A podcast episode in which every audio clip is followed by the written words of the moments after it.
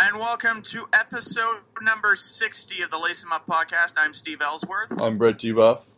It's a historic podcast because episode 60, and um, while uh, hopefully it could be an historic All Star game in 2017, if last year was any indication, this year hopefully better. Uh, but of course, like any other All Star game, there were some snubs. We'll discuss who should play for each team, who is on each team, and who we think will win. Um, in Are They For Real? We're going to talk about uh, two teams um, that a lot of people thought might be on the outside looking in at the start of the year, um, but technically still in the playoff race. Uh, as always, we'll talk about the poll of the week. And uh, Ovechkin got his 1,000th career NHL point and Steve Yzerman really wants help on defense. Uh, and probably the most important rapid fire topic we're going to talk about this week. Uh, something to do with the NHL's top 100 list. You're definitely going to want to stay tuned for that. Apparently, I hear six of the players that are slated to play in this year's game are going to be on that top 100. So, me and Brett are going to debate who those mysterious six players might be. Uh, first off, quick shout outs to all the players, past and present, who have worn number 60. It's a short list uh, compared to some of the other numbers, but Jose Theodore is the most notable. Um, 2009 2010, Mikael Backlund wore number 60 with the Calgary Flames. From 2010 to 2012, Jason Demers wore number 60 with the San Jose Sharks.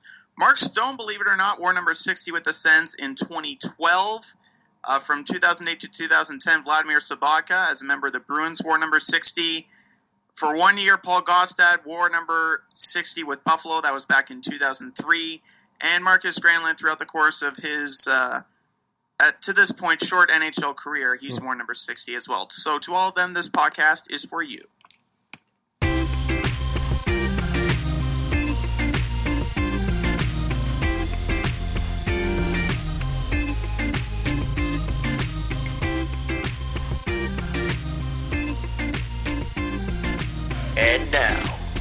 It's time to lace 'em up. Here's Brett and Steve. Actually, those are a lot of like recent players. I was kind of surprised by that. Mhm. Usually, you know, you talk about like some past players before, but Yeah, um, pretty current.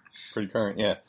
Um, yeah. So the uh, I think we teased this last week is when we were talking about the All Star captains, and so uh, this week they announced the uh, All Star roster for each uh, team. It's going to be the same thing, three on three format. The Atlantic plays the Metropolitan first, and then the Central plays the Pacific uh, uh, next for 20 minutes, and then for the third period, um, we have uh, the winners of those two games.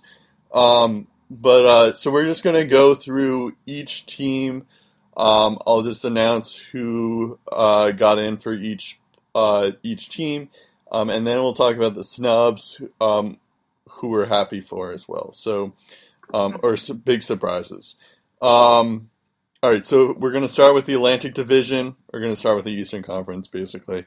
Um, fo- uh, forwards for the Atlantic Division: uh, Nikita Kucherov, Brad Marchand, Austin Matthews, Frans Nielsen, uh, Kyle Okposo, Vincent Trocheck.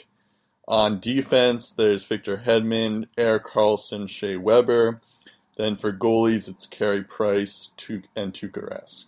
Um, yeah, I, there's not too many surprises when you read it like this, especially on defense or goalie, because I'm like Carey Price and Tuukka Rask are kind of like the two best goalies in that division, I would say. Other than I guess, well, Bishop's injured. Um, Yeah. And like you know, do you, you can't really get any better than Hedman, Karlsson, and Weber on defense. However, on forwards, um, it's a little shocking. Um, mostly because like Frans Nielsen um, was a little bit of a head scratcher there. Kucherov, Marchand, and Matthews makes sense. Yeah, Um, those, those three are fine. They deserve their spot. yeah, and I guess it makes sense too, considering that you have to have a representative for Detroit, Buffalo, and Florida Um, Hence why you get so many notable players. You're like, so why did they get on this? Yeah, and so many snubs too, because you could have made a case for um, Pastrnak or um, Mark Stone, um, or um, yeah, or you know, Tur- Kyle Turris even, um, or patches. Max. Pacioretty isn't Max on this Pacioretty. list, and, and Yeah, Max Pacioretty is the real is the real victim Radulov. of this. well, like I understand, I understand the rule, yeah, but in certain circumstances, it's just plain stupid. I mean, Yeah. if if it was up between, if it was, if you take out away that rule, I think you sub in patches for Nielsen, hands down. Yep, and Al- Alex Radulov as well. I forgot about him. But like even like the uh, the the representatives for like Detroit or Buffalo, you could have. I feel like you could have had a better option for that.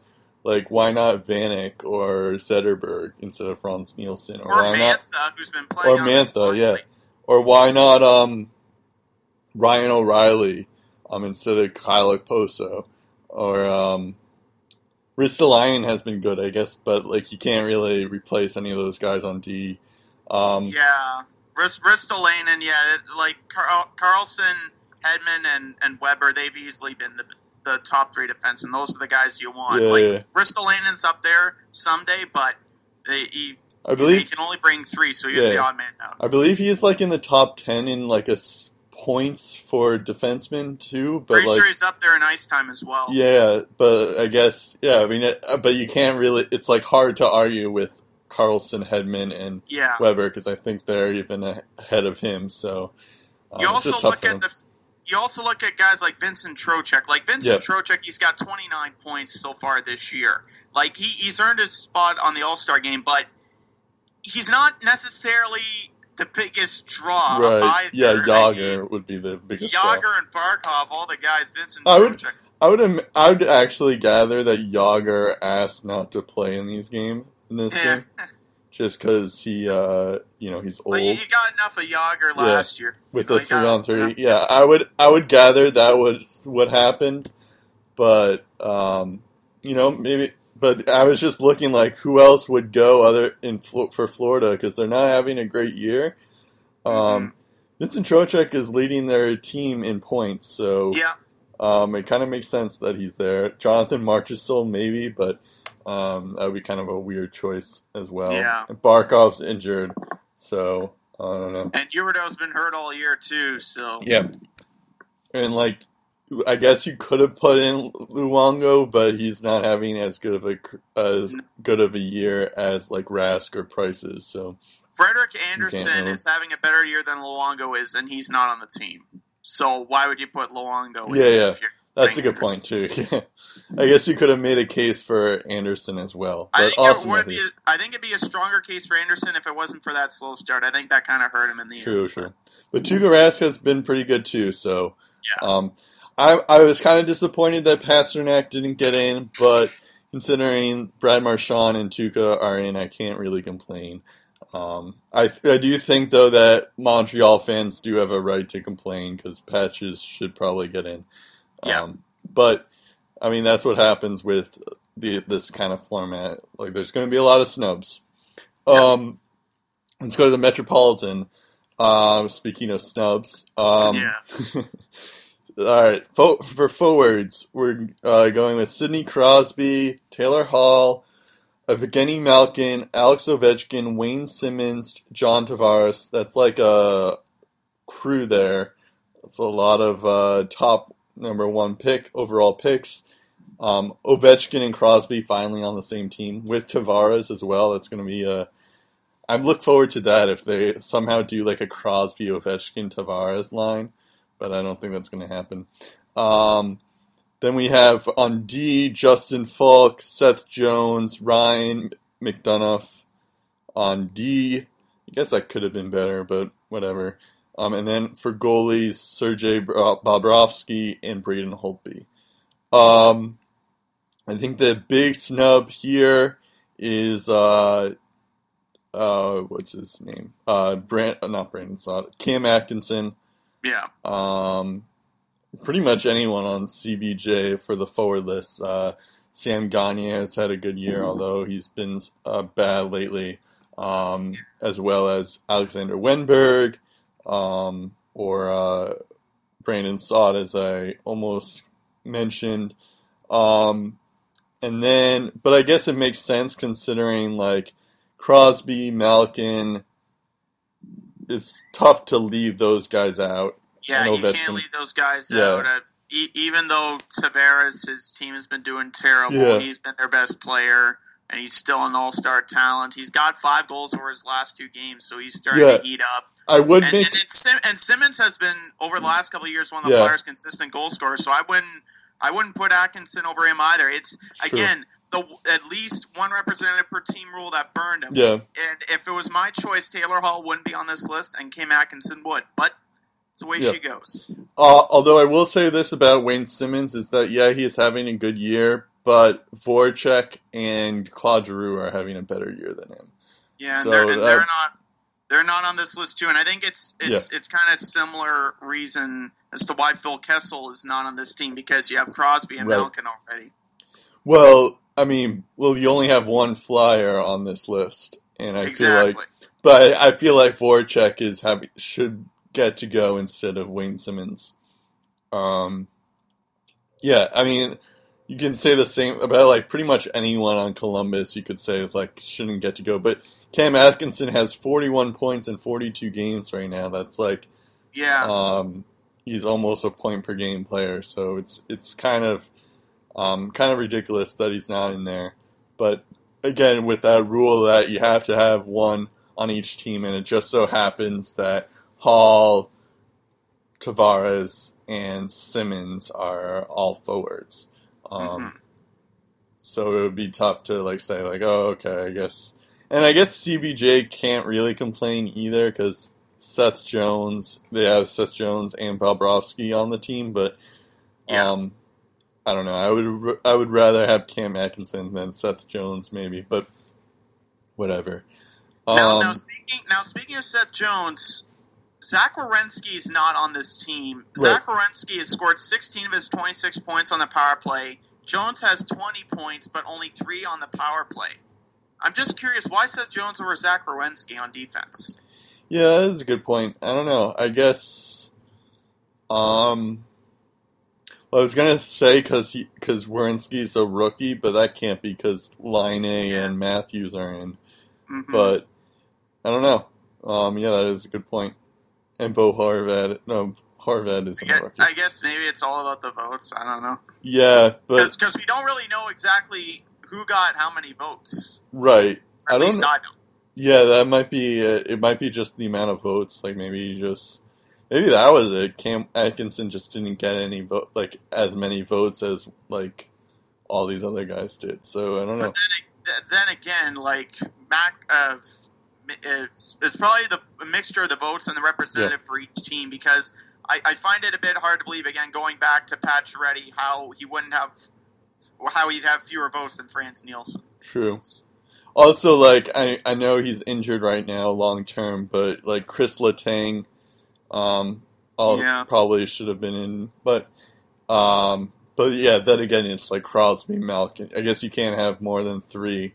Yeah, Although- and McDonagh's the only Rangers representative, and he's got Yeah. 27 points, so it's it's not like they just put him in there. He's played his way on this team. True.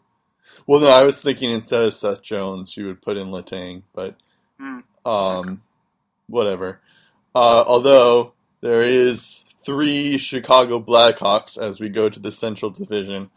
Yeah. Um, we're gonna go by forwards. Uh, Patrick Kane, Patrick Laine, uh, Nathan MacKinnon, Tyler Seguin, Vladimir Tarasenko, Jonathan Toews are are forwards there.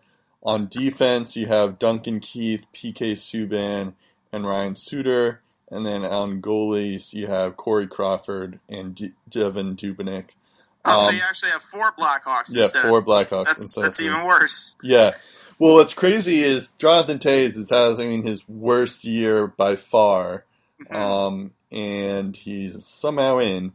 Um, I guess maybe because of this top 100 thing he's in, but like, even if you're gonna go full, have four Blackhawks in, um, you know, then why not Panarin um, instead Panarin instead of Toews, um, or uh, even Anisimov as well.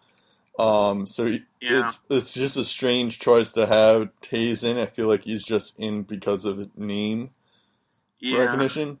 Um, other cho- other snubs, I guess Robby Fabbri of St. Louis. He's been having a good year. Um, he's 25 point, 27 points. Um, a lot of uh, Minnesota Wild, Charlie Coyle, Eric Yeah. Staal, um, Mi- Michael, Mikael Granlund. Mhm. Um, they've all had good years. Um, yeah, I mean, I'm sure we can go down the list of all of Mark these teams. Scheifele. Mark Scheifele, yeah, exactly. Um, uh, And Wheeler, the, the, the, the, Ehlers. sad, the sad thing about uh, Artemi Panarin is even if Patrick Laine is hurt and he can't play, he's not getting in because you're not going to put five Blackhawks in there, are you? I mean, True. He Yeah. also Laine's the only Jets representative, so if, if anyone should be going into Philo's place, it's Mark Scheifele Although I think he's played his way on this team too. I think they've done that before, where like if like a represent like the only representative gets injured, they pick a they representative. the yeah, they team. they don't. I don't think they do that though. They don't. They don't take the same team Oh, player. really? Sometimes they don't. Um, Well, I think if you play well enough, you should be in there, and I think Mike Sh- Mark Scheifele cer- certainly played. Yeah, well I enough. agree. I think Scheifele should be in, uh, but it, it probably will be like Panarin. I don't know why they're going with all these Chicago players. I mean, I know they're still good, but I don't know. It's kind of crazy with Jonathan Tazen when he's not even having a great year. Um, and especially when you could, there was so- many players that we just listed who are having great years, um, who should be in. Um, And I'm not. Uh, and again, the one team rule. I think that's the main reason why you have Nathan MacKinnon of the Avs in there. Mhm. I'm not saying he hasn't been crappy, but guys like Panarin and, and Coyle, yeah, um, you know, they have they have the better point totals. But again, it's Nathan MacKinnon. I mean, right. he's got all star talent. Yeah, that's true. Um, And you're not going to sub out Seguin and Tarasenko. Those guys have been studs this year, especially Yeah. Tarasenko. He's been top one of the top scorers in the league. And you can't leave him off. Yeah, I know. I get. I mean, we say this about everyone, so every team so far. But yeah, no, it's it's true. You can't like it's tough. But then again, you have four Chicago Blackhawks, so uh, I feel like Jonathan Tays shouldn't be on an all on the All Star team because you have Kane, you have Keith, and you have Crawford, um, which is, um, which is to say, like, well, I guess you could have three on of the same team on one, um, because of the Blackhawks, but I don't know why they're the exception to the rule in that case. Um, although I guess the Shark, I'm just looking here. The Sharks do have three players. So I don't know. Maybe there's something to it. I don't know. It'll also be interesting to see what happens if PK Subban doesn't go. Who they, they who they put in? I'm thinking like a guy like Kevin Shattenkirk or Dustin Byfuglien. Yeah, I thought. Oh wait, I thought I I thought I said Shattenkirk was in, but I guess he's not. No, he's not. It's uh, it's Suter, it's Subban, and it's uh, Keith. Okay, Those are the three on defense. right. Um. Yeah, I thought Shattenkirk was in, but I guess he's not. Um. Yeah, Shattenkirk would be a good choice. Um. Yeah, pretty much no one on Colorado. Um, Yeah. All right, let's go to the Pacific Division. Uh, on forwards, you have Jeff Carter, Johnny Gaudreau, Bo Horvat, Ryan Kesler, Connor McDavid, and Joe Pavelski. On defense, you have Brent Burns, Drew Doughty, and Cam Fowler. Um, the three California teams are getting Yeah. represented there. Um, and then on goalies, you have Martin Jones and Mike Smith. It's just a strange choice for Mike Smith as a goalie. Um, but I guess because you could go with like OEL on defense as your No. Arizona representative. Um, to, like, what about Cam Talbot um, instead of Mike? Cam, yeah, that that's probably the biggest snub of them all because Cam Talbot tied for second in wins, faced the most shots, he stopped the most shots, and because of this one representative per team rule, he gets burned. One of the best goalies in the not NHL even- gets burned by Mike Smith. It's not even that the Oilers are even that bad. It's just Cam Talbot should be in. Also, Yeah. like I guess like John Gibson maybe, or um, although I guess he hasn't been pulling up great numbers, but better than Mike Smith. I mean, Yeah. um, it's Well, just but weird. Mike Smith on a crappy team, he's been he's been their best player. Like Oliver True. Larson, he's been all right, but he hasn't been as dominant as he's been in previous. yeah, I guess years. that's a good point. I mean, I don't. And, I don't think the their skaters aren't they doing have that there, great, I mean, it's tough to beat them. Yeah, I guess that's true. It's a good point that they're like their skaters aren't doing too well. I guess like for Radim Vrbata is their best player, Yeah, um, who has 27 points. Um, but um, yeah, I guess it's not great. But like you could make a case for uh, John Gibson, who's um, on the leading Anaheim Ducks, Cam Talbot. Um, Calgary is kind of in a weird mood, which we'll get to in a second. Uh, I guess Budai maybe, but probably not. That would be kind of strange too. So I don't know. It feels weird to have Mike Smith on there though, instead of either Cam Talbot or John Gibson. Um, yeah, Should be noted, by the way, that Radim Vrbata has equal his point total from last year. yeah. well, I guess that's kind of good. Um, Yeah, So it but shows also how bad he's- shows he was- why it, he- Yeah. he's probably not on this list because he was a minus thirty with Vancouver last year. yeah. I guess that just shows how bad he was in, for Vancouver. Yeah, just just just inconsistent. Like when he's on his game, he's on his game, but when Right. he's not, he's not. But yeah, that's Well, true. but uh, speaking of the Canucks, Bo Horvat has earned a spot. He's got No, I 30 agree. points this year. Yeah, The Sedins on aren't on this list, yeah, and, and it, it it doesn't bother me all that much because Bo Horvat has played his weight on this team, as we've said with a lot of guys. yeah. No, I, I agree. I think Bo Horvat agree, is there. I'm trying to think of other snubs. I guess like um, Leon Draisaitl for forwards. Yeah, maybe Um, Draisaitl. Yeah, maybe um, the, the the guys they have up front, they're they're no brainers. They've True. Um, I feel like uh, there's a couple of sharks that Logan Couture, maybe. He's Although I guess off and on this year. I don't know about Couture this year.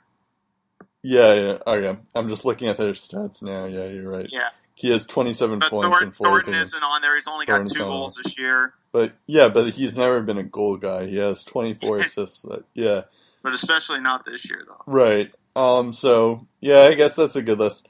Um. But this. Uh. So we. Uh. We just uh, recapped everyone, each team.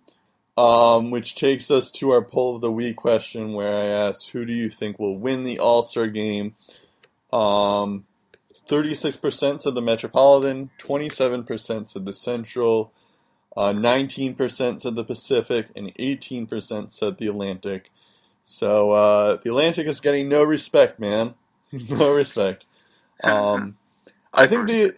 I, I was actually kind of surprised. I thought people were would say the Central would win because those have usually been the best teams. I would actually uh, say the uh, the Metropolitan and the Atlantic are probably the best two teams that have the best chance. Um, just because it's like the Eastern Conference is the better conference this year. Um, Yeah. And the fact that Crosby's a nominated captain, chosen by the fans, I don't think he's going to miss the festivities out of free will unless he gets hurt. especially with this top 100 thing. Yeah. that Um, so I think it's you're right. I think it's the Metropolitan's trophy to lose. I think the Pacific will prevail. I think they they could upset a lot of people. Yeah, I could see that happening with like McDavid and Gaudreau. You never really know what's going to happen.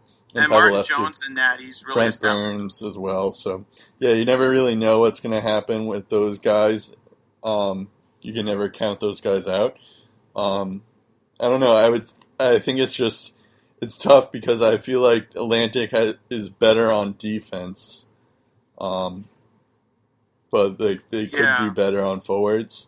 Um, for go, you know defense and goalies, and then um, they have the best of the that bunch. But then it's like our forwards. It's like, are we gonna get past those guys? Yeah. By we, I mean the Atlantic Division. Um, uh, but yeah, I, I mean, I don't know. Um, we'll have to see. Um, I could see an Atlantic upset though. I'm yeah, now honestly, any of these teams could Yeah. win, and that's that's what makes that's True. what makes it fun. yeah. But you you look at it on paper, like it's it's tough to compete against the Metro. They got lights out goaltending, they got lights out offense on paper. True. Defense, yeah, not the strongest, but I think can get the job done. Yeah, it's just when I look at this poll of the week, I'm now like getting riled up about like how, how can you, how can people say count out the Atlantic Division or the Pacific? You can't Division? count out Austin Matthews. Yeah. What are you nuts? Yeah, exactly. Brad Marchand, he's having a career year. Um, so yeah, Matthews and Karlsson, that that that's gonna be that's gonna be fun to watch. Them playing the same team. who? Austin Matthews and Erik Karlsson. That's gonna be fun to Yeah. watch. It's gonna be fun. Although it's gonna be strange though, because then I'll, I have to root for uh, Carey Price. Um, but Yeah. whatever. It's gonna be the one time I can I can be okay with rooting for Carey Price. Um, all right, let's go uh, with the um, "Are they for real?" section. So we have uh, Dallas, the Dallas Stars. Um, they haven't been as good as they were last year, which I guess isn't uh, too much of a surprise.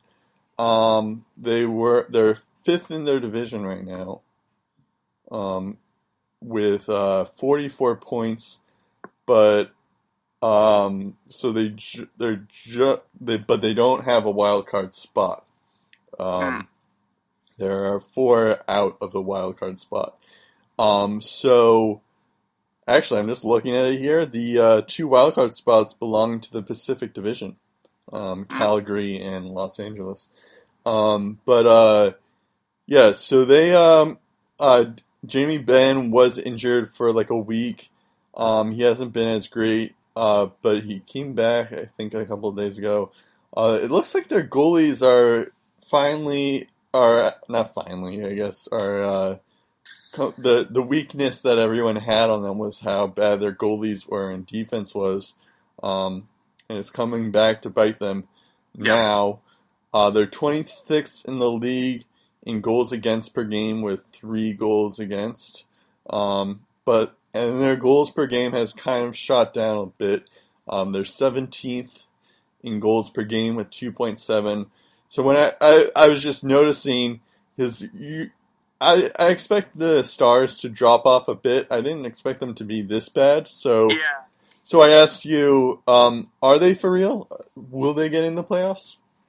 Well, this team last year they had a top ten penalty kill, they had Yeah. a top four power play, and nobody scored more goals than them. This year they're 16th in goals for.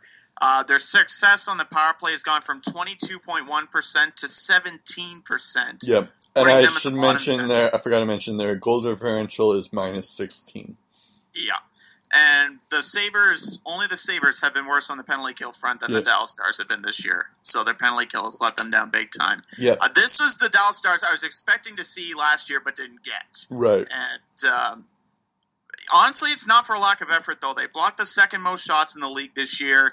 Also, been one of the most injury prone in the NHL, and that's kind of hurt them. Patrick Sharp, Jiri Hudler, just a few of the names that have had to miss a significant amount of time.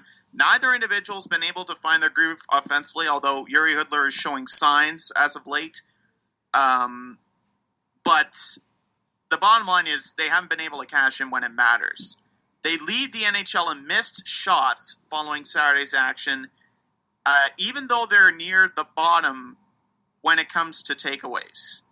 So when when you when you don't have too many takeaways and yet you still lead the league in missed shots, it's not like they're not getting any opportunities. They're getting opportunities. They're just not making good. Uh, they also have the third most faceoffs, but they're 17th overall in regards to faceoff percentage.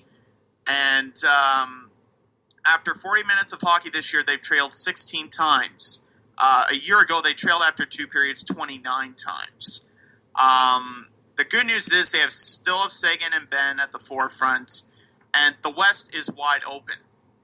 Because while they're almost as bad as Vancouver, they're tied with Winnipeg. They're tied with a team like Winnipeg after Saturday's action, and they're just five points back of the St. Louis Blues for third in the Central Division. Um, and prior to that stinker against Minnesota, where he gave up three goals on three shots, Antti Niemi was playing relatively well over the past couple of starts. So he has shown some signs of progress, but again, that goaltending and defense, it's relatively inconsistent. So, with all this talent, they could be a playoff team, but with their lacking defense, they could easily not be. Right. Um, if you if you were to ask me today, I think the Dallas Stars have a shot, and it's only because the Western Conference, anything goes right now. Yeah, I think uh, a lot of this has to do with the fact that Jamie Benn hasn't been Jamie Benn for a Mhm. while. Um, he's been okay. He has 35 points in 40 games. Um, but I feel like that was the big reason why they were so good last year was because Jamie Benn was like on another level. Um, Yeah. I think Klingberg has. I think John Klingberg's also regressed a little. Yeah, Klingberg ha- has regressed even more. So he has 26 points in 42 games, um, and so I feel like I feel like Jamie Benn has to like really get going and be on that level that he was last year. Um, Seguin's been amazing though, so um, that's to be expected. But I feel like if Jamie once Jamie Benn gets going, then I feel like uh, the Stars will get you know will be back to could make the playoffs and back to their old form in a sense. However, again, as we talked about, you know their goaltending and their defense Yeah. um, has been their biggest weakness for the past couple of years. So um, I don't expect that to change unless they make like a big trade sometime before the deadline. But I don't know if that's even going to happen because I don't think big trades like that happen um, during the season. So um, I don't know. I feel like the Stars are actually in trouble now. Um, I don't. I, I would love to be proven wrong, but Yeah. I don't think they're going to make the playoffs, especially in the tough Central Division. So um, we'll see. Um, and as we'll, we're about to talk about with the Pacific Division and how they're looking, um, it could be you know it could be, the two wild cards could go to the two Pacific teams instead of two Central Division teams. Um, so uh, yeah, so our other team we're talking about is the Calgary Flames. Um, they're uh, forty. They play. They have. Uh, they're fourth in their division right now. They have a wild card spot. Um, they have forty nine points. Uh, they have a minus six goal differential. They've kind of been um, uh, going back and forth with Brian Elliott and Chad Johnson. Neither one has looked great. They've been inconsistent for most of the year. In fact, their entire team has been inconsistent for the entire year. Um, you know, they either go on winning streaks or losing streaks. It's kind of like the definition of uh, losing streak or uh, inconsistency. But uh, their goals per game is 2.5. That puts them 20th in the league.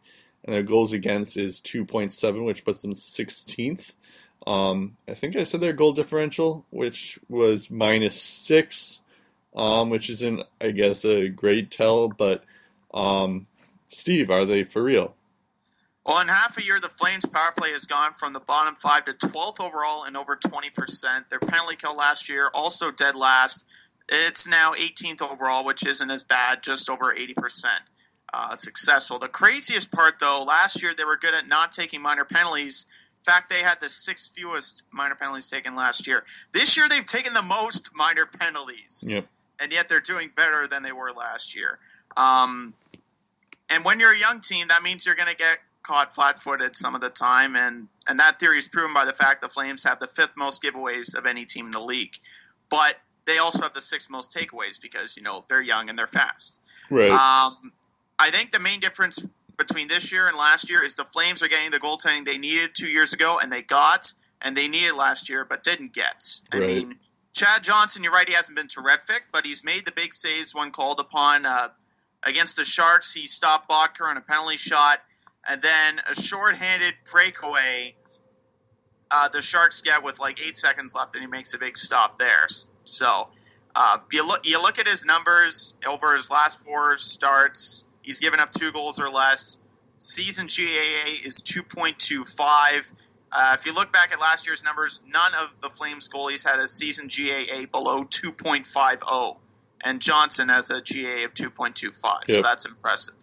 Um, But I think their ability to fight back from early deficits has been huge as well. Having said Um, that, having said that about Chad Johnson, uh, Brian Elliott hasn't been he hasn't been as good as Chad Johnson is, but he still hasn't been terrible either Yeah, lately. he's starting to play better too. Yeah. He played against Edmonton, made some key saves on Saturday. exactly. He only let up one, and I think he just lost in the shootout. So, Yeah. um, yeah, But Sorry, getting back on. to the Flames' deficits, uh, they only came back to win six times after they fell behind in the first 20. They've been able to come back after falling behind in the first 20 minutes seven times this year, and they still have give or take 35 games left to play. Uh, last year, they only they won 18 games when out shooting the opponent their opponent. This year, they've won 13 games when out shooting their opponent. Uh, so they're doing most of the little things better this year, and it's paying off so far. Once again, the Western Conference is up for grabs, and they could easily find themselves in a playoff spot. Uh, their offense certainly has what it takes. They have Monahan, Yeah. they have Johnny Hockey, they have Matthew Tkachuk, who's emerged as a pretty good player. Mikael. Backlund. Yeah, Mikael Backlund, uh, Dougie Hamilton. Yep, Sorry, Pro Bruins League. fans. He's he's starting to play good. Yeah, Unfortunately, And um, I, I think if they continue to take penalties, though, maybe that success is going to become a distant memory. But uh, I think the next month is going to be key as to what this team is going to become. yep. They are going up against teams like Nashville, Edmonton, Montreal, Ottawa, Toronto, all that before the All Star break. They come back, they get Minnesota, they get the Rangers, and they get the Penguins. And while they're only three points back of San Jose in their division, this team has also played a significant amount more games than the Sharks have. So these seven games could become very critical when it's all said and done. So Yeah, um, I think Calgary is capable of being a playoff team, but I'm not so sure they are just yet. Yeah, I think I think you're right. That's a good assessment of them. I think they're good enough to be a playoff team. I don't know if they'll go far. So Yeah. for now, I think they're like a wild card. like, They're just a wild card team, but I don't know um, if they can like beat teams like San Jose or Anaheim or Edmonton. Um, Especially if it's Yeah. in Anaheim. Good luck there. They haven't exactly. had any success in Anaheim. Yeah. Um, well, they'll probably have to play them though, but yeah. Yeah. um, all right, let's go to the rapid fire. Uh, so there was a couple of uh, milestones uh, this year, uh, this week. Uh, the main one, which is what we're going to talk about, is uh, Alex Ovechkin got his a thousandth point. Um, I think it was on, was it Thursday, Wednesday, Wednesday, Wednesday against Pittsburgh. against No, Pittsburgh, against Crosby, uh, no less. So 35 seconds in. Yep, 35 seconds in, he had another goal later in the game too. Um, this isn't a surprise, really, that Ovechkin gets his 1000th point. Um, he's already a Hall of Famer. He just, you know, it's more like, well, when is he going to get his Stanley Cup kind of thing. Yeah, Um, exactly. so, uh, and maybe a gold medal, hopefully. yeah, maybe maybe a gold medal for him, but um, I wouldn't even like expect that too much. Um, but yeah, uh, Ovechkin uh, got us a thousand points, so uh, kudos to him. He's probably the most exciting player we've seen Yeah, in a long, long time. Even more exciting than Crosby is, um, just because he he has like whenever he's on the ice, you, he has a chance to like you just know he's going to score a goal. kind yeah, of thing. Um, there's nothing like a goalie can do, um, and he has that little like spot in the yeah. uh, He's got that trademark spot right in the Right. slot. He just one timer feed right in the net. right in that face-off circle there. Yeah. Um, another person who got a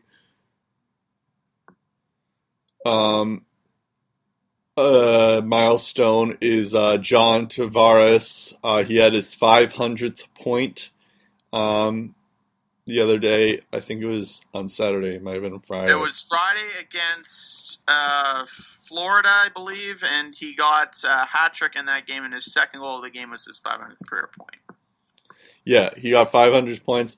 Um, I'm actually kind of surprised that he hadn't gone this earlier because I thought he did, but um, no, go. I'm surprised he's got 500 points already. I can't believe it's been that long since he entered the league. Well, actually, how many seasons has he been in? Let me look. Hold on. While I stall. Let's stall a little longer. Um, one, two, three. four. He's been in the league seven years. Wow. Um, yeah, 500. Yeah, I guess I, I can see that. Yeah. Um, but yeah, he's uh, he's finally heating up too. I think he had like he had like two goals last night on on Yeah, Saturday. against the Hurricanes, yeah, he got two Um, goals. He got five in his last two. Yeah. He had a hat trick on Friday, so he has five goals in two games. Um, he's he's getting hot. Uh, don't let him get hot, kind of thing. But um, I think Tavares is the more, and again, this is going to be the biggest knock on Alex Ovechkin. Yeah. Tavares has done more with less. Ovechkin has got Backstrom and, and, and other talented guys on his side. I think Tavares has been able to do more with less, and I think his 500 NHL point, while Ovechkin, you know, not taking away anything that he's done, right, but Tavares to get 500 points and, and to really just take control of that team, it's it's been something uh, extraordinary to watch, and um, I, I think that's all. I think that's all they need right now is you know they're they're going to be. Ovechkin has already reached a thousand points. Tavares is going to hit a thousand points as well. I think eventually he could be a Hall of Fame talent in this league. Uh, he's certainly got the potential to be a Hall of Fame talent in this league. yeah, They just need hardware. That's all they need right true. Yeah, I, I don't know about necessarily that. I yeah, I agree with you. Currently, the Islanders don't have as many targets as Capitals, and even throughout the past like five years, that's true too. But like early on, before Backstrom was drafted, Ovechkin was pretty much the only player on Washington worth any salt. So it's not like he's he has been with um, he's had like struggles either with teams like that. So, um, but yeah, I, I do I, I do agree with you that Washington has been better than Island the Islanders have. Yeah, Um, and, and, and over the years they've Yeah. they've they've had a lot better teams than the Islanders too. And you and you look at the guys that Tavares has, has played with and how they benefited from being on the same line as him. I Yeah. mean, you look at Matt Moulson over the last couple of years; he's not nearly been the dominant Frans player that we Nielsen saw in his been. early years with with the Islanders or PA Parenteau. And why? Because they played on the same team as John Tavares. Yeah, that's true. Like, yeah, I I have a feeling like this is what McDavid's going to be in a couple of years, where like all Yeah. these players are like going to benefit from McDavid, and then once they go to another team, um, they aren't as good. Um, Maroon leads the Oilers in goals for crying out loud this year. yeah, I I forgot. that. that's because of Uh, yeah, I, I wonder. Um, yeah, all right, let's go to another topic. But yeah, no, that, that is a good point, though. Yeah. Um, all right. Uh, according to Bob McKenzie, uh, Yzerman or Tampa is willing to trade "quote unquote" anybody to help Tampa Bay on defense. not Um, named Jonathan Drouin. Right, not named Jonathan Drouin, um, which is kind of surprising considering last year that whole saga with Jonathan Drouin. Yeah. But uh, it looks like uh, Tampa might make a big deal on trade deadline um, just to get a defenseman. Um, I guess like Anton Stralman hasn't been as good as he was last year. Um, there's like there's rumors that the the Lightning are going for Kevin Shattenkirk. Um, or According to SB Nation, an Yeah. article that they wrote, SB or Nation Dougie Hamilton. Shattenkirk. Ah, Hamilton, no. He's Probably got not long term him, in yeah. Calgary. He's playing well. No way they trade him after. But that, that was another name that they that this article tossed up was Dougie yeah, Hamilton. I think Shattenkirk's more likely because he's a pending UFA. Yeah, yeah, and. You know, he's And been on then the another- for years. And then another former Bruin, Johnny Boychuk, is another one they're considering. I think, I think the long term contract is going to be a, a burden. They Yeah. also suggested guys like Hickey and Hamonic who wouldn't cost as much, and, and I can see that happening. The other thing to note if Tampa makes this trade is there's this thing called the upcoming expansion draft. Right. If they get Kevin Shattenkirk and they sign him to a contract extension, they they are probably going to protect him and Victor Hedman, not just Victor Hedman, because a team like Las Vegas would be wise to take a chance on Right. a guy like Shattenkirk. And so that means if they protect two defensemen, that limits the uh, one. That's one less forward that you can protect. So Yeah. who is that forward going to be, and do you risk losing him to Las Vegas? That's another thing to keep in mind. Well, I'd assume. Well, then you also have to think about the fact that they can only protect Bishop or Vasilevskiy. Exactly. Um, so those guys are going to be unprotected as well. Um, so yeah, Las Vegas has some good options if it's either Bishop or Vasilevskiy or one of their forwards. Um, how many is it again? Is it like how many people do they protect again? I'm trying to do them. I can't even remember the fort. We did this earlier We in the year, a couple year, right? like three, four, five months ago, I but. I, I can't remember exactly what, what the layout was. I know but- we're gonna take some time here, but um, Yeah. I'm just gonna go on. while, while you're while you're looking that up, um, I'm, Yeah. I'm just going to point out the fact that if the Kevin Shattenkirk trade is going to happen, they're not just going to give Kevin Shattenkirk to Tampa Bay. They're going to want something back. And the article on SB Nation suggested that Filppula could be someone that they could trade. He's hogging up cap space, a year left on his deal. Bolts would be wise to move him, but again. St. Louis is not mental. They're not just going to take Filppula. They're probably going to want more, something more. Right. So I think a guy like Andre Palat might be expendable in that case. Okay. So it's uh, se- uh so if they go the uh it's eight skaters and one goalie or seven forwards, three Ds and one goalie. That's what I thought it was. Seven But- forwards, one goalie. Uh but Stamkos, Callahan, Filppula and Hedman all have no movement clauses.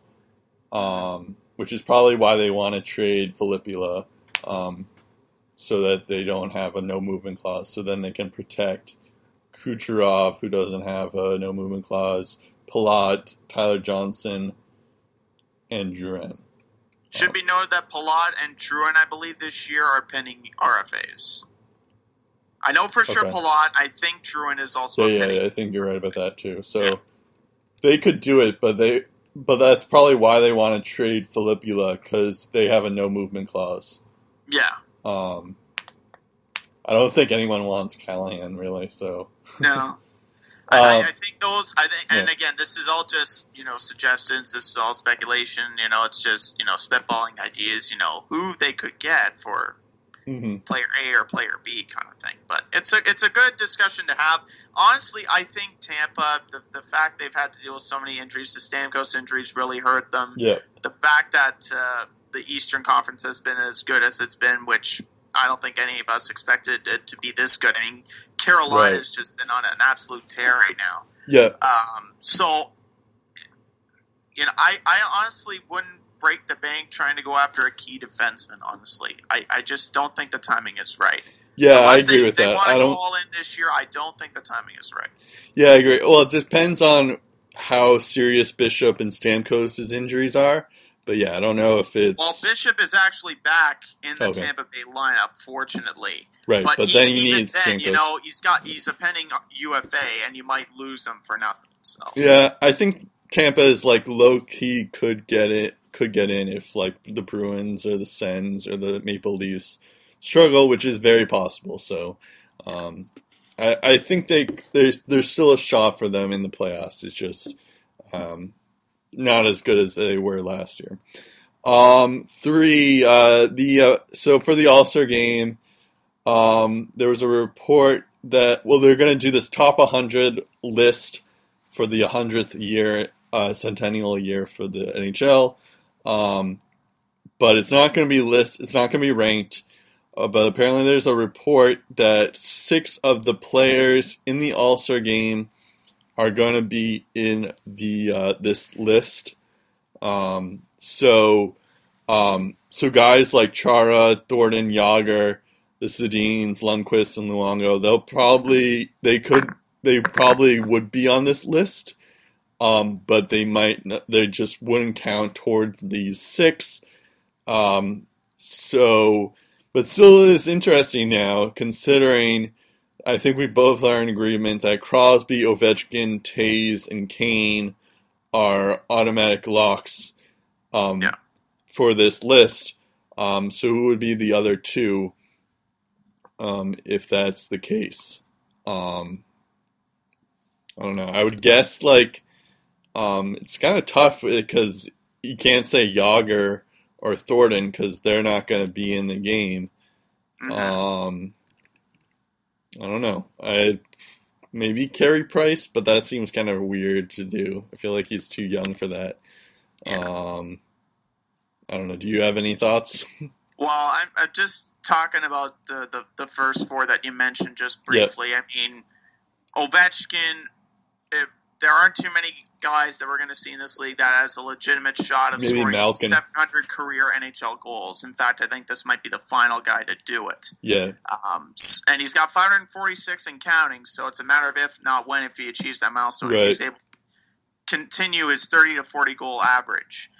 Um, Crosby's got the hardware. He's done everything. Two Olympic gold, two Stanley Cups, Conn Smythe, World Junior Gold, uh, World Hockey Championship. He's won gold there. yeah, And he's done all that before his scoring his 1,000th career NHL point, yeah.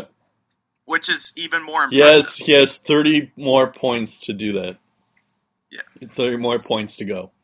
So I, I, I, I'd even say he's a top ten player Yeah. all time. But they're not ranking it on that. They're just it's But just no, 100 not. players. Yeah. You're. I'd say I now that I'm looking back on this list, I'd say they're pro Malkin's probably going to be on there, and probably Duncan Keith yeah, would be the Uh, but two. I mean, Kate, Toews and Kane, like Yep. they've won three cup titles to their credit. So has Keith. like, like, like Toews has been that leader. Like, Yep. like the one thing about NHL is you love guys that can do extraordinary things, like Patrick Kane. He's been able to grow the American hockey brand uh, significantly since his time in Chicago. And they also like modern day dynasties, and that's as close to a modern day dynasty as you're going to get the one they have in Chicago. And Toews has been a big part of Yeah. that, so you definitely want to include him. The other two, in my opinion, I think Erik Karlsson's done enough to put himself on this list. And here's Mm, Here's why. Do you know that zero defensemen in the NHL, zero defensemen in the NHL, have led their team in scoring for four straight seasons since Denny Podman? If Erik leads the Sens in scoring by the end of the season, that's going to change. Right, And well, there's also this interesting quote that former NHL goalie Ken Dryden said about Bobby Orr. Quote, when he began to move, all the Canadiens began backpedaling in a small panic. He brought others with him. He wanted them involved. That's what made him different. It felt like a five player stampede moving towards you at his pace. He pushed his teammates because you're playing with the best player in the league and he's giving you the puck and you just can't mess it up. You had to be better than you've ever been. Erik Karlsson's game changing speed kind of gives you a similar feeling. You Yeah. need to keep up with him. You need to be at his pace. You need to be at his level. He's evolved the game for today's NHL defenseman. And that was the same case for Bobby when he was playing in the NHL. Like, Bobby Orr Yeah. registered over 100 points for six straight seasons. And I don't think Erik Karlsson's going to do that in this league. But his game changing speed makes him fun to watch on the ice, and that's why I think he should be on this list. I I hear you. I think it's it's tough to say. Like, let's say if you put in Toews and Kane because of their pedigree of you know winning, you know, getting three cups, you kind of have to put in Duncan Keith as well because he also has three cups, and he was a big part of that those three teams.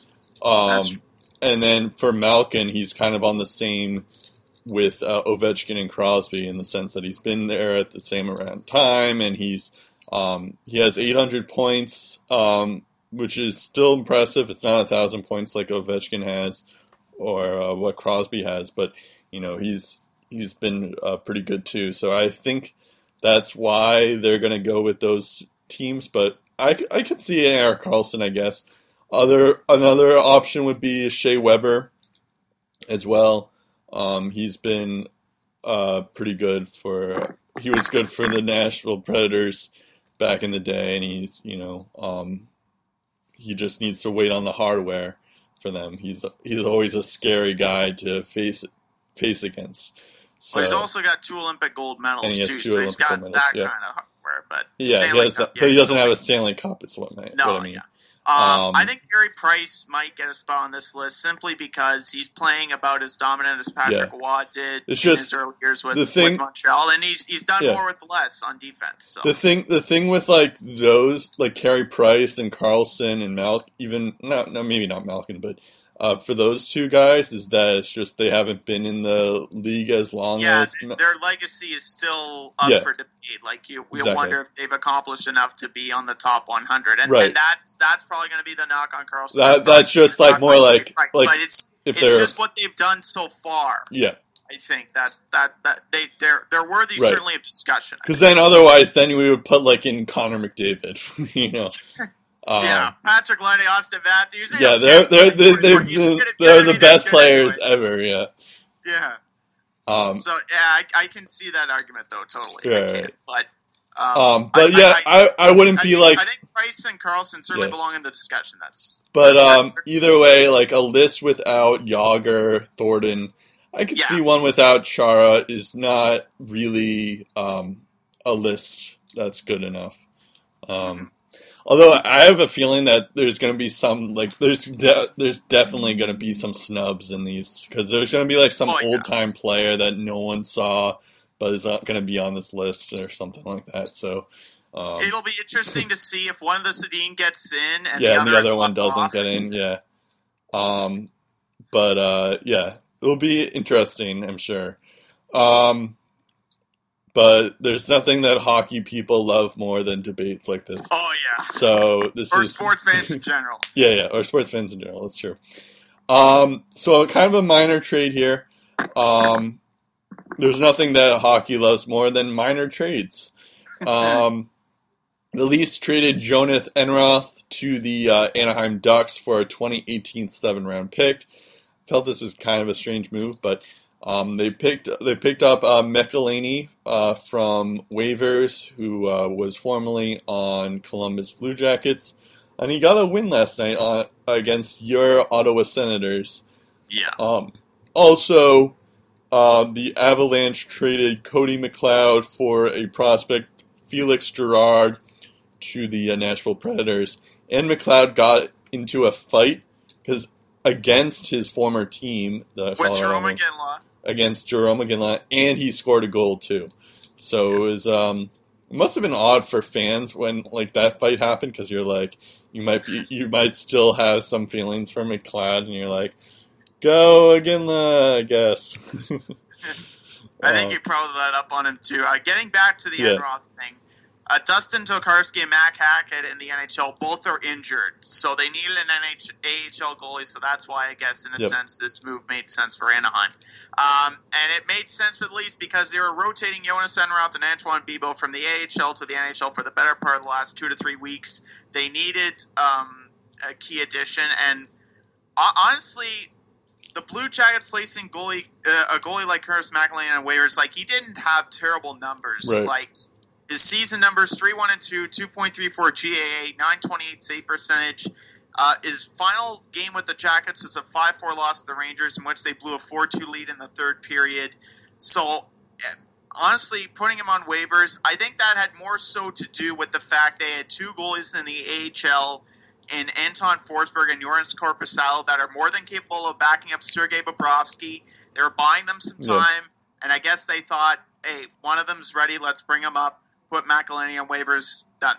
yeah, So I I, think McElhinney was just buying them some time. I think this is a more stable move to back up Freddie Andersen for the Leafs. Uh, Yeah. McElhinney can get you some wins here and there. Uh, the interesting thing about Curtis McElhinney, though, and I didn't realize this until I saw it in a tweet from Matt Kane, spelled C A N E, on Twitter. Uh, apparently, since 2007 2008, he's owned the worst, one of the worst five on five save percentages of NHL goalies since So maybe he's not a 2007 good backup. 2008.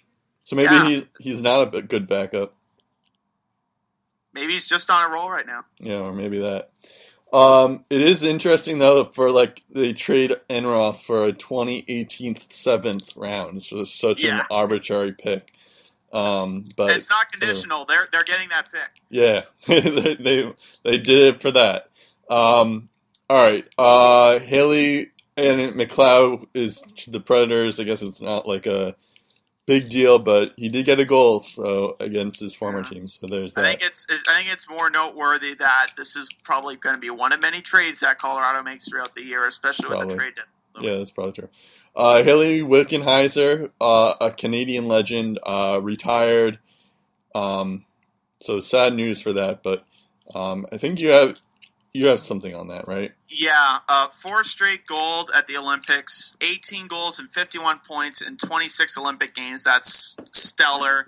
Uh, in one Olympics, 2006, she tallied 17 points in just five games, uh, and she was a part of probably the biggest, most dynamic uh, women's hockey team in Olympic history.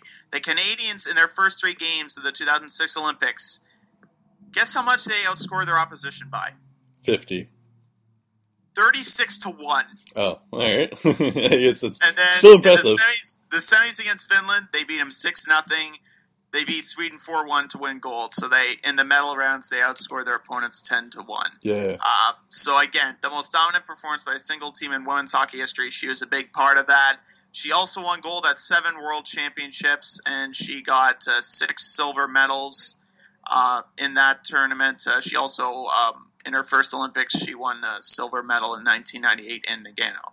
Um, when she began her career, though, this is the important thing about Hayley Wickenheiser. When she began her career, roughly 16,000 Canadian women were playing hockey.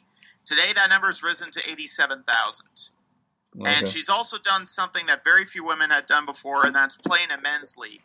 And in three seasons right. overseas, she combined she compiled seven points in 43 games, scoring two goals.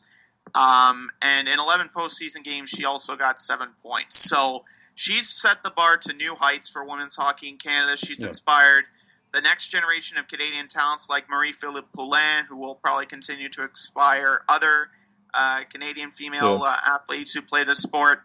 And overall, Canadian women's hockey has been better because of Whaley, uh, because of Hayley Wickenheiser. And when the Great One calls you um, the female version of Bobby Orr, um, there's nothing left for Hayley Wickenheiser to accomplish, and it's just a fantastic career. Um, I think she'll still be involved in hockey in various other capacities, but professionally speaking, she doesn't have anything left to accomplish. She's the greatest player in Canadian women's hockey history. Yeah, I was about to ask if she is the greatest player in Canadian. Yeah, hands down, hands down. Uh, yeah, I guess that I'm trying to think of like another Canadian hockey women's player. I guess you can't really there have That. been some good ones, but I think all time she she's the best. It's kind of a shame though that like women's hockey isn't as big as it should be. Yeah, Um, even in Canada, it doesn't seem that big, but um, but maybe that's just me. I don't know.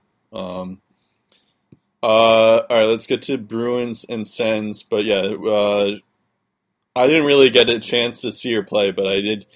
Um, I didn't know that she was a good player uh, for Canada, so um, I figured I should let you shout him out, shout her out, Yeah. um, and I'll uh, I'll just uh, quietly uh, be in the corner. Um, I guess I'll. You started last week for the Senators, Yeah. um, so I'll start this week for the Bruins. Um, we had three games this week. Uh, two Central Division players. We uh, so I was actually anticipating us to get blown out by St. Louis, just considering how we've uh, we just can't score, and I knew this this just our team isn't fit to play that that kind of you know blues team. Um, it was the return of David Backes um, in St. Louis. It was a nice uh, tribute to him on the teleprompter there, so that was good for them. Uh, but we did win five three, um, which was nice. Um, Frank Vatrano has been pretty good.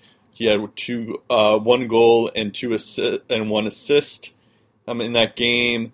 Uh, and uh, Torey Krug got his second goal that game, um, which we'll, which we'll get to in a second. Um, also, Pastrnak got three helpers. yeah, Pastrnak's got three helpers. He still has he's still goalless, but he's been uh, he's still got on the score sheet yeah, still contributing. That's still that's contributing, good. which is important. But um, I am a little sad about that because he, you know, I I want to see these goals, but I mean, at least he's on the board with these. Uh, Marchand's been pretty good too, so um, that's there.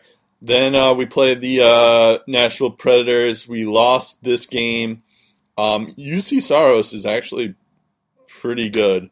Um, we put up 36 shots on him, and he only he stopped 35 of them. So um, uh, that was impressive. Um, it was one of those games where um, where like I felt like we should have won, but it's just we ran into a hot goaltender. Um, they have a good one, and Nat- like Nashville's just lucky in goaltenders. Juuse Saros is um, like might be like the goalie of the future for them. Yeah. Um, but uh, Torey Krug got his third goal in this game, uh, the lone goal for Boston in this game. Um, there wasn't too much eventful for it, other than we got 36 shots. Um, but uh, I felt like we should have won that game. Um, You also got a scare when Tuukka Rask Oh, yeah, got yeah. hurt. So did my fantasy team, but fortunately he's okay. So Yeah, I forgot about that. Yeah, Tuukka Rask got uh, injured. He had like a puck to like the, the unprotected part of his face. Um, he doesn't wear a gullet protector either. yeah. That's no. Um, so he only stopped three shots in that game.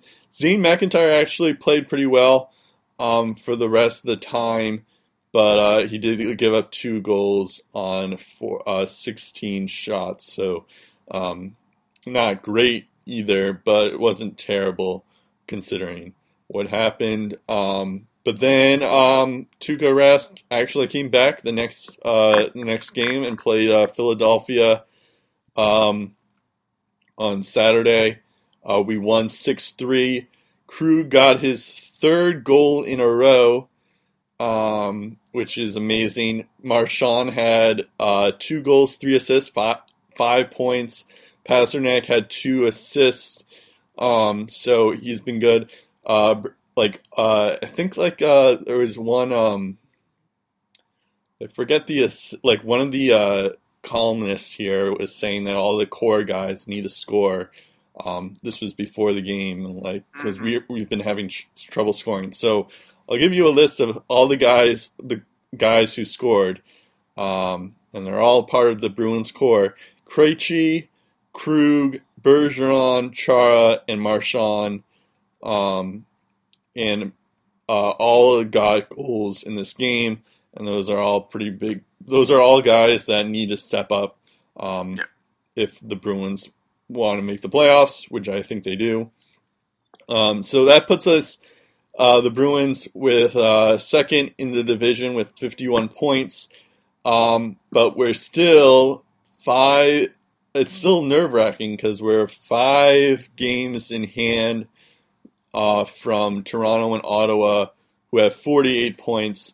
So I have a feeling that once Toronto and Ottawa catches up to us in games played, we'll be down to the wild card position right now. But um, for now, it's like, hey, we have, um, we just have to hope that Toronto and Ottawa somehow lose uh, games.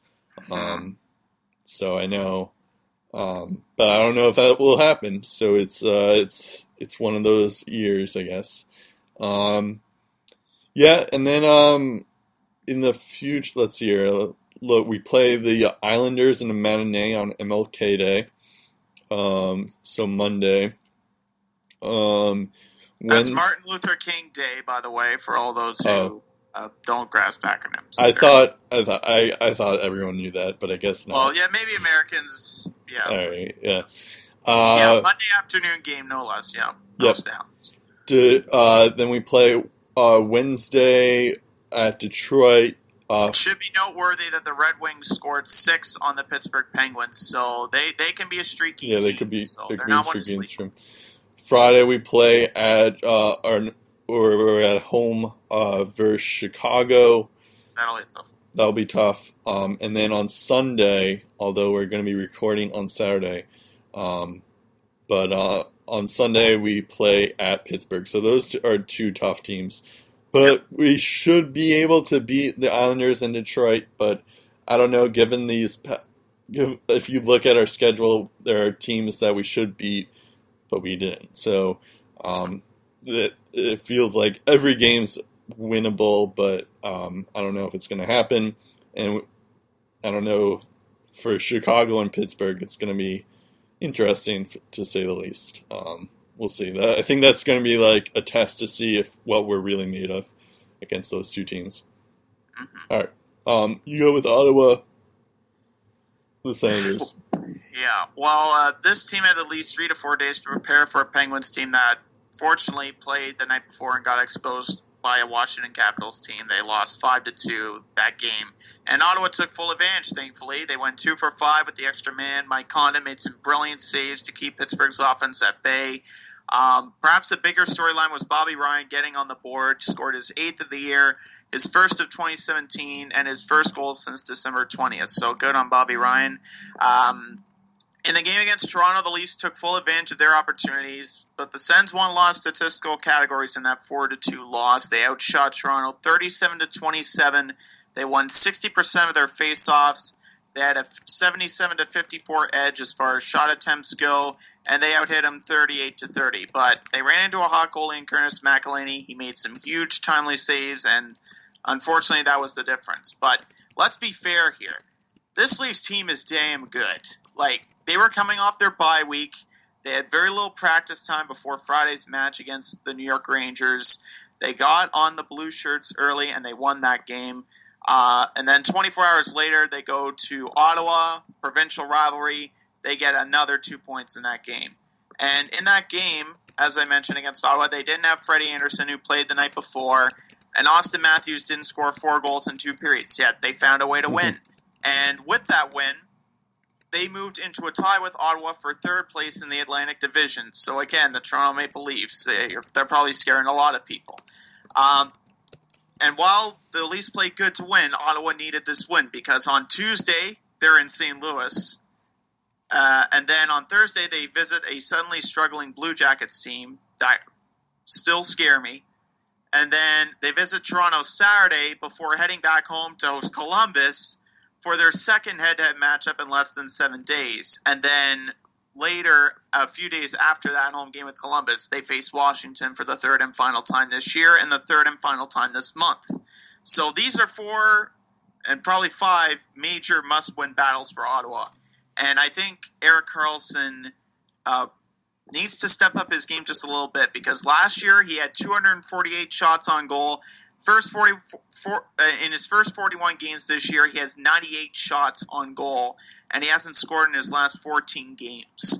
Um, we're talking about a guy who's previously scored 20 or more goals in back-to-back years, and he's only got seven goals this year, and and 35 points. That's pretty good. Only 14 of them have been power play points, and this is a guy who's been able to do a lot more uh, with the extra man. And this is a Senators team that really has struggled in the power play department for most of this year.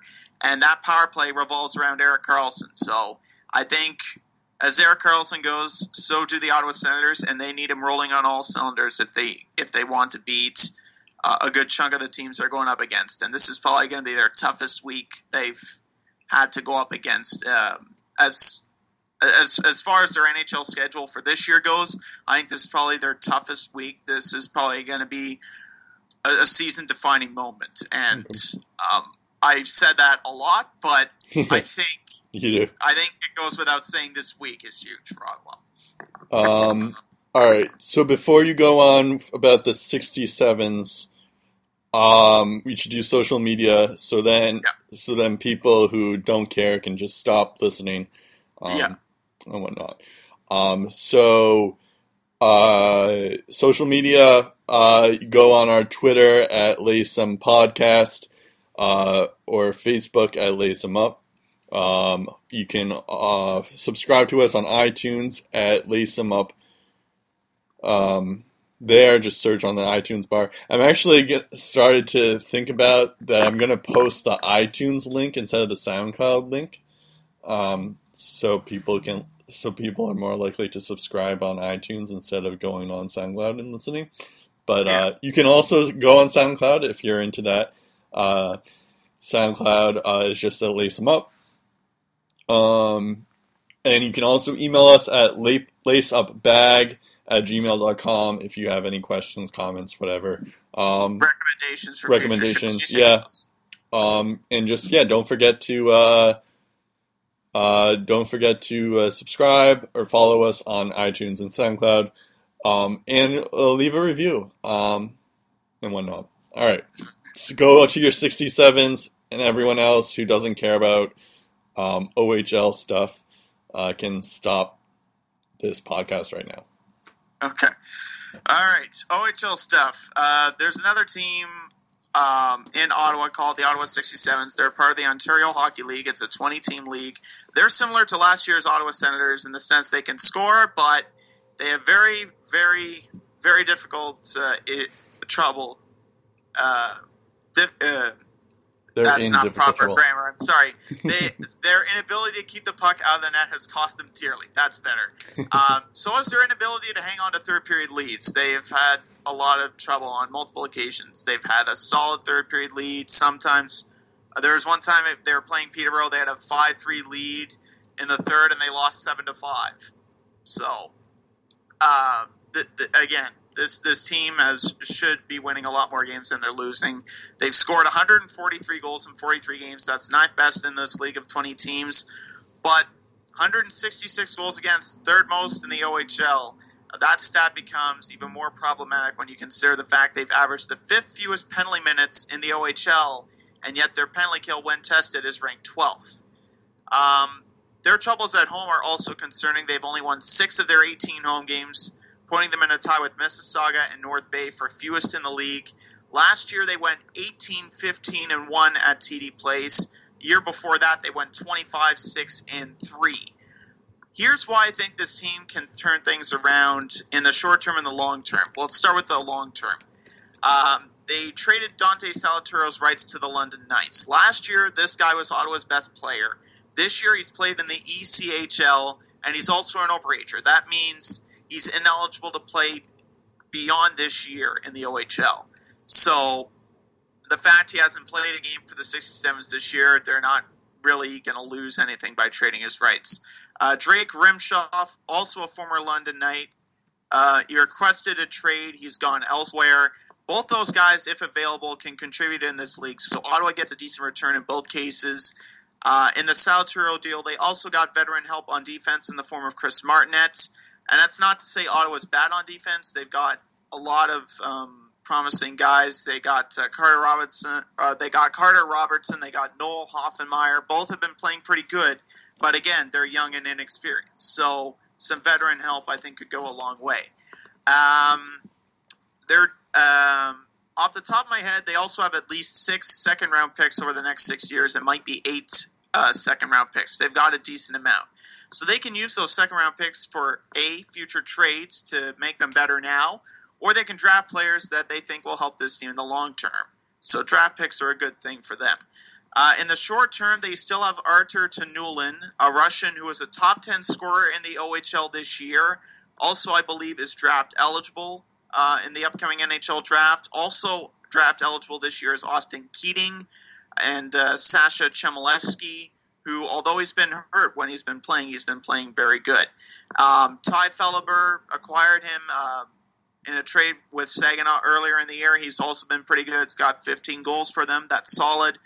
And um, from a goaltending standpoint, either Leo Lazarev and Olivier Lafreniere can get hot and steal a few games for this team. So if they play like a team, this team controls their own destiny. And the fact they play in the Eastern Conference is one of the main reasons why. Because about a month ago, the Mississauga Steelheads were MIA from the playoff picture in a 10 team conference. Eight of those 10 teams make the playoffs. Since then, they've gone 7 1 and 2 in their past 10. And because the first two seeds go to the division leaders and their division is terrible, they're second in the Eastern Conference. About a month ago, they were out of a playoff spot. So this entire section of the OHL is up for grabs because, of course, the Western Conference is kicking butt and can't lose. So if the 67s get a lengthy winning streak, or even lengthy winning, a couple of lengthy winning streaks going, I think they can turn it around. But they need to start playing like a team. Anyways, thus endeth the lesson. I'm Steve Ellsworth.